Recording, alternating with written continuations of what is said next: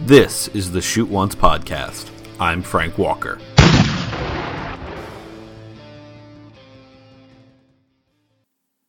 Welcome, everyone, to the Shoot Once podcast. Uh, another week of, well, waiting around, but hey, it's been interesting to say the least. At least there's still stuff for us to talk about, so we do want to get that going. Do thank you for being another, you know, joining us for another show here on the Hockey Podcast Network.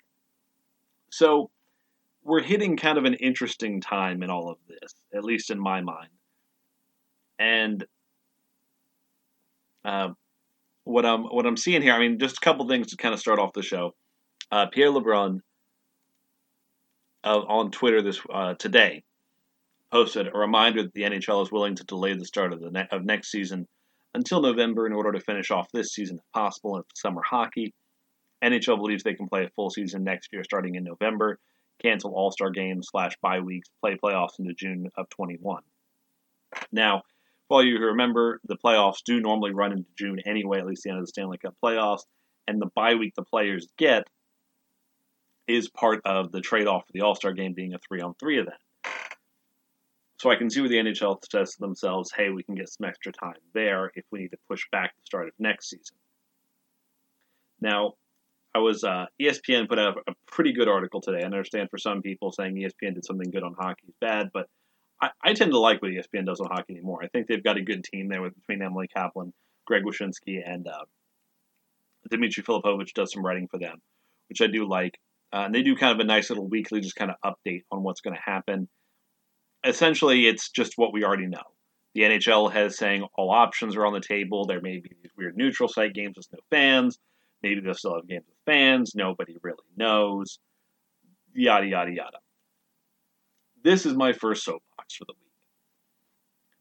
I, any time now that you see something on Twitter or you see something at all talking about how hockey may still happen this season, there is immediately a huge group of people who come up with this whole, oh, why are they still doing this? Just just pack it in already. You're not going to play this season. Why are we still playing this game? Those people, stop it. Just be quiet. I, I get it. We're all miserable. Things aren't. I mean, we're not all miserable. I'm. I, I've my I, my particular situation said it very well to deal with all this, but there's a lot of people who seem like to act like there's this moral obligation for the NHL to have to shut down right now, and that's crazy. That's ridiculous. And then some people immediately go to the whole, "Oh, this is just about the money." Well, yeah, the NHL is a business. Teams are a business. The players are doing this because they get paid. Obviously, there's a lot of money involved. As fans, we are the only ones who are involved in this that are not making money. That's where we're at. I do this show. I join the Hockey Podcast Network. Guess what I'm not doing, guys? Getting rich off this stuff. I'm just enjoying it because I love it and it's fun. But I don't. I, at no point have I looked at the players, the teams, and thought, "Man, they really need to. They need to worry about the. Uh, oh, they need to worry about something other than money in this." No, they're players. Of course, they're going to worry about the money involved and, and what's going on there. So I don't begrudge them that. And and the thing is, they have time right now to think about what they want to do. They don't have. I, I apologize I keep looking over to the right here, but I'm just. Uh, I guess you guys, you guys, I'm looking to the, the right. Yeah. Um, but they have time. They can take their time, think about options, let things play out. All these people online playing that they know, talking about like they know what's going to happen next. Nobody knows what's going to happen next. Six weeks ago, if you told any of us that this is what was going to happen, we'd thought you were crazy. Now, I'm not saying that in six weeks everything's going to go right back to how it was and magically everything will be fine, but there's a lot of factors involved in what could happen next. Uh, I mean, we're to say that, I mean, the, the idea of a, like a miracle vaccine showing up is ridiculous. I, I think that one's probably right out. But does the U.S. get this contained? Does the thing react differently to uh, uh, weather? I don't know. That's the deal. Nobody knows. Do we get to a point where, you know what, filling up arenas doesn't make sense, but we've got this thing kind of tracked. We've got some drugs that seem to be working pretty well for it, and we can do games for like for a television production. I could see that happening. That that's something that I don't think is beyond the realm of possibility. And I know Drew Doughty came out today. They did an interview. Uh, they did one of these Zoom interviews. They had a bunch of players on, and he said something about how he didn't think they would play, and how uh, even if somebody won, it wouldn't feel like they won a real Stanley Cup. And then he said something about how he noticed how in the player uh, survey he wasn't that high, ranked that high for a defenseman as the best defenseman in the league. Sounded like a lot of sour grapes from him, honestly. Because uh, I think somebody even asked, you know, if your team was closer to the playoffs, would you think this was more of a possibility? And he said, well, yeah. So it just, I mean, the players don't know what's going to happen. The commissioner doesn't know what's going to happen. Honestly, if you go to the people who are going to make the decisions right now, they probably couldn't tell you. So for there to be stories written and for the NHL to go through and say, we're going to make a bunch of plans, we're going to make a bunch of contingency plans, we're going to do write up, you know, 15, 20 different options, and we'll figure it out from there. That just makes sense. So to not do that, I think would be a silly action, something strange. But either way, it's a um, it's an interesting time uh, to see what's going to happen next. And and what I liked is over the last couple weeks, and this is what I've really liked about the Athletic, and you're going to notice me citing a lot of Athletic articles today, especially in our first video version of the podcast. Hopefully, this works. Last week I tried it. There was some major issues with how I did it. Hopefully, this one works. Um, the Athletic this week wrote about uh, a couple of players that were a couple of players that, uh, as far as the future of the team and uh, for the Blue Jackets. And the two players that I mentioned here are uh, Kirill Marchenko, who's a winger out of Russia, and oh, stuff isn't scrolling. Uh, Dmitry uh, Voronkov. Now I'm trying not to cover all this up because I don't want to make people the athletic mad. Because I'm putting all their stuff online where anybody can read it. But the the idea is that we've got these players coming, and uh, Voronkov or Voronkov is a center. The comparison he's getting is Boone Jenner, uh, kind of just that hard-working center um, who's going to be a, a, kind of a solid guy on your team. And uh, Marchenkov, uh, Kirill there, he is getting condition, getting uh, comparisons to Filip Forsberg as far as a high-skilled winger. Uh, the thing that's going to kind of stink for the Blue Jackets is the timing these players are coming in because when you look at where they're at, because right now both of them are still playing in the KHL. But when you look at where we are as far as the salary cap goes, um, so uh, the center of Voronkov there, the plan is that he will be here 21 22. And I'm making sure I'm seeing this right. yeah, 21 22 is when he would show up. And uh, Marchenkov there would be the next season, so 22 23. Now, Mark Voronkov, when he's being talked about, it's kind of as that third line center. Pierre Luc Dubois is obviously their number one. There's been a lot more talk about how Alexandre Texier is going to line up, be that second line center for this team. And if Voronkov's our third line center, that would give you a great one, two, three right down the middle. Um, that that I've got at least in the in the terms of Dubois and Texier, players who are skilled players who can be great centers there. And then with uh, Kirill there, when he comes over, it'll be a great winger. So by this 21, 22, 22, 23 season, and, and we've talked on this show before about how this team's championship window, that's when it actually starts showing up in a lot of ways. Um, and, and part of that is that some of these great players we've got who are so young will be starting to hit primes of their career at that point. And that's really what we want to see out of those players. So with getting those two at that point, those dates, the 21-22 season and 22-23, it lines up really well for what the Blue Jackets may be going forward. Uh, so I'm, I see a lot to like there with what's going to happen. Um, so I'm I'm personally very excited for that. Uh, it, will be interesting to see with those players how this all works out because th- this article was really written before the ideas, uh, before everything with coronavirus has taken place. Now, why is that important? We've already got news that some KHL teams, they're not 100% sure how financially solvent they're going to be. Now, it's the KHL, so I can fully see that if a team one of these guys is signed to starts falling apart, the KHL saying, "Oh, well, you can just go play for another KHL team for the time being and fulfill your contract." I don't know. We'll see how that goes. Uh, something else that's been happening: the Athletic put out a good, interesting deal.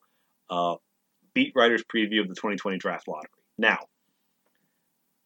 depending on how who, how you count who's in the playoffs right now, the Blue Jackets might not normally be in this, but for the purposes of what they did here, they are, and it's because they went by points percentage. Blue give the Blue Jackets the last pick that would still be considered a lottery pick. Again, I would highly recommend subscribing to Athletic, taking a look at all these. But we're going to look, take a look at the Blue Jackets one here with Connor Zary, and this is the pick they have. Again, the way these things work, if you've never seen them, is essentially they just tell all the writers, "Hey, who would you take here? Who would you take here until we get there?" And as you can see here, um, the idea of taking a, a center uh, is very good. This is a player who, as some people have put up, and I'll, we'll look at Pronman's take here specifically. I really like Zary's game and think he would be a fine value at number 15. He's got the potential to become a two line center. I think he's talented enough to pass Texier on the depth chart if he gets a little quicker and hits his high side. What it's saying is this season, this particularly this offseason, guys, uh, when we hit this draft, this is a fir- this is the draft they've talked about for years in terms of depth. Um, the top players, Lafreniere and, and Byfield, are both going to be really good players. Now, we're not talking Connor McDavid type players, but they're going to be really good. And the really interesting thing about this draft is they're looking at almost the whole first round being players that are all kind of like, yeah, yeah, he's going to be a good NHLer. Uh, they're not all going to be superstars, but they all could be good NHLers. And, and when you look at the Blue Jackets team, how it's currently built, picking up one more piece that could step right into the lineup would be huge because this team is so young and has so many big years ahead of it. And and when we're looking at this, and I, I like that I've got trying to do this video stuff. Again, I'm trying to make sure the show still works if you're not doing video on it. But the way the way our team is structured the reason we keep talking about the 21-22 season as being the hope. The and, and, again, maybe this team makes the playoffs and whatever's left of this season, how they do it, maybe they make a miracle run and win a Stanley Cup. I would be super happy to not be, you know, to not have to wait on that. But if you go to capfriendly.com or if you're watching the video feed, you can see it this way. Uh, this team is set up to where in 21 22, we will have Bjorkstrand just hitting it, you know, being at 27. We'll still have uh, the end of, of Cam Atkinson's high end. Uh, will be at Gustav Nyquist. We'll be at his high end. We will be looking at um, Pierre Luc Dubois just starting to hit his prime. You'll have some players getting a little more uh, uh, experience between, like a say, like an Eric Robinson or a or a um, and Emil Bemstrom starting to show that that additional something. It'll be Boone Jenner's last year of his current deal. We'll see what happens with him there. But you'll have still have a, a young Zach Werenski, uh, still have a, a very still a pretty young Seth Jones. One of these great goalies, either Joonas Korpisalo, Elvis Merzlikins, and this great defensive core still. So that's where I think that window opens for this team. And and it'll be interesting to see the, the players they've already got in the pipeline adding on to it and it, it's also one of those things where a lot of times you see rankings of the different different groupings around the league, uh, the different um, farm systems, and the Blue Jackets have been getting a low ranking on that for a few years, and and I think part of it is the Blue Jackets in difference from a lot of teams because they were in a strange place because when Jarmo took over, almost right away they were a bubble playoff team. But the thing about being a bubble playoff team is you're not quite good enough still, but you're not far off. But he kind of cycled through a lot of guys as far as a lot of the older veterans started kind of cycling off the team and you started bringing on. I mean, because again, there's no um, Wisniewski anymore. There's no Jack Johnson. There was uh, trying to think of that center who went to Florida, and then uh, Derek Brassard, or not Derek Brassard, but we did trade Derek Brassard. There's uh, that center who went to Florida and then went to New York after that to the Islanders. There's a lot of players this team has kind of cycled through. We don't have Sergei Bobrovsky even anymore. He's this team is really becoming the vision of what Jarmo did. At this point, by the time we hit that 21-22 window, with the exception of Cam Atkinson, just about every player on this team will be a team that was put on this organization by Jarmo Kekalainen. And so it's a it's a whole different vision, and that's part of why I think that that farm system for the Blue Jackets is so depleted, is because they keep putting players in the majors. They keep whenever they get a good player in Cleveland, they earn their way up, and you get them on the big team. And, I know for some people it'd be like, oh, you haven't won anything with it yet. No, but this team is about as, with the exception of not winning a cup. I mean, they're pretty successful without winning a cup for the last few years. I mean, they've been in the playoffs what four straight years now. They've got as many wins as I think all but maybe maybe four or five teams in the NHL over the last few years.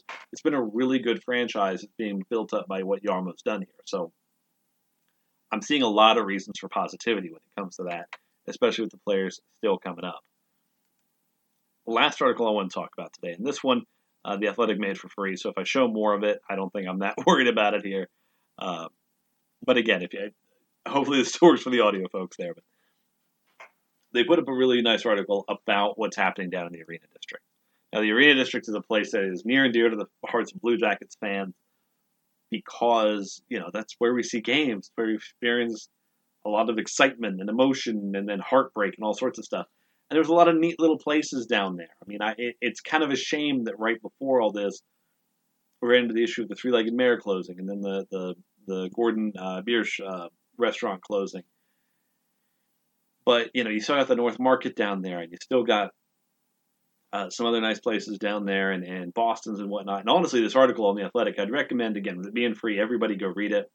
Some of the things I didn't know about the places that I thought were great. I didn't know that our, that Boston pizza there. I know it's a big chain in Canada. I didn't know it was locally owned by somebody in Columbus. Um, a lot of the chains down there are actually owned locally by Columbus folks and obviously they're employed by local Columbus folks. So I mean, it's it's not a bad thing to eat at some of the chains because they still have local ownership. But the uh, the folks at Nationwide Realty, who really kind of you know own and lease most of the space down there in the Arena District, uh, had something really cool happen where Nationwide uh, Realty essentially told them, "Don't worry about rent." Um, as I'm going to highlight here on the video part, but again, I'll tell you guys to go read it.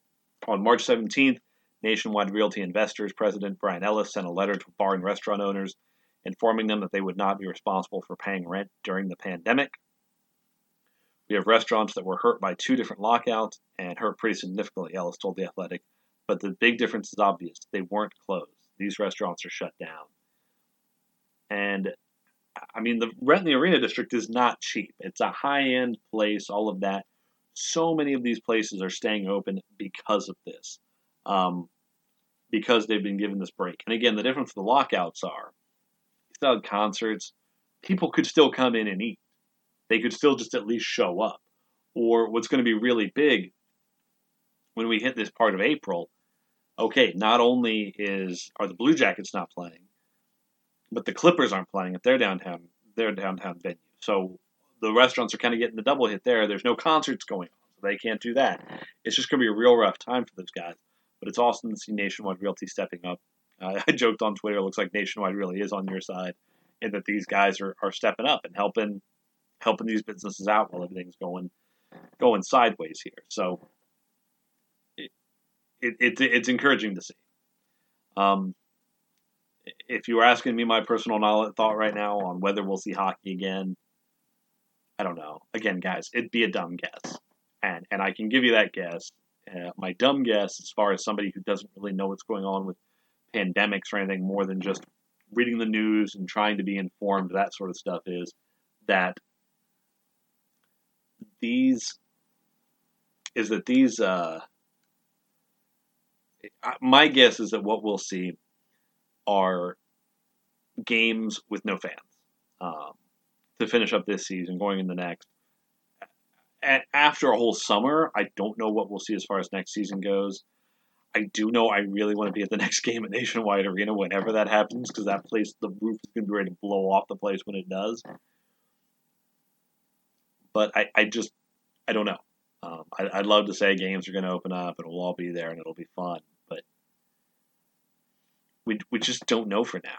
And my personal preference, obviously, for that, other than if you know we can't have regular things happen, I, I was kind of encouraged seeing the NHL was willing to push back the start of next season in the November, because to me, seeing the culmination of the season is more important than next season just being a regular season.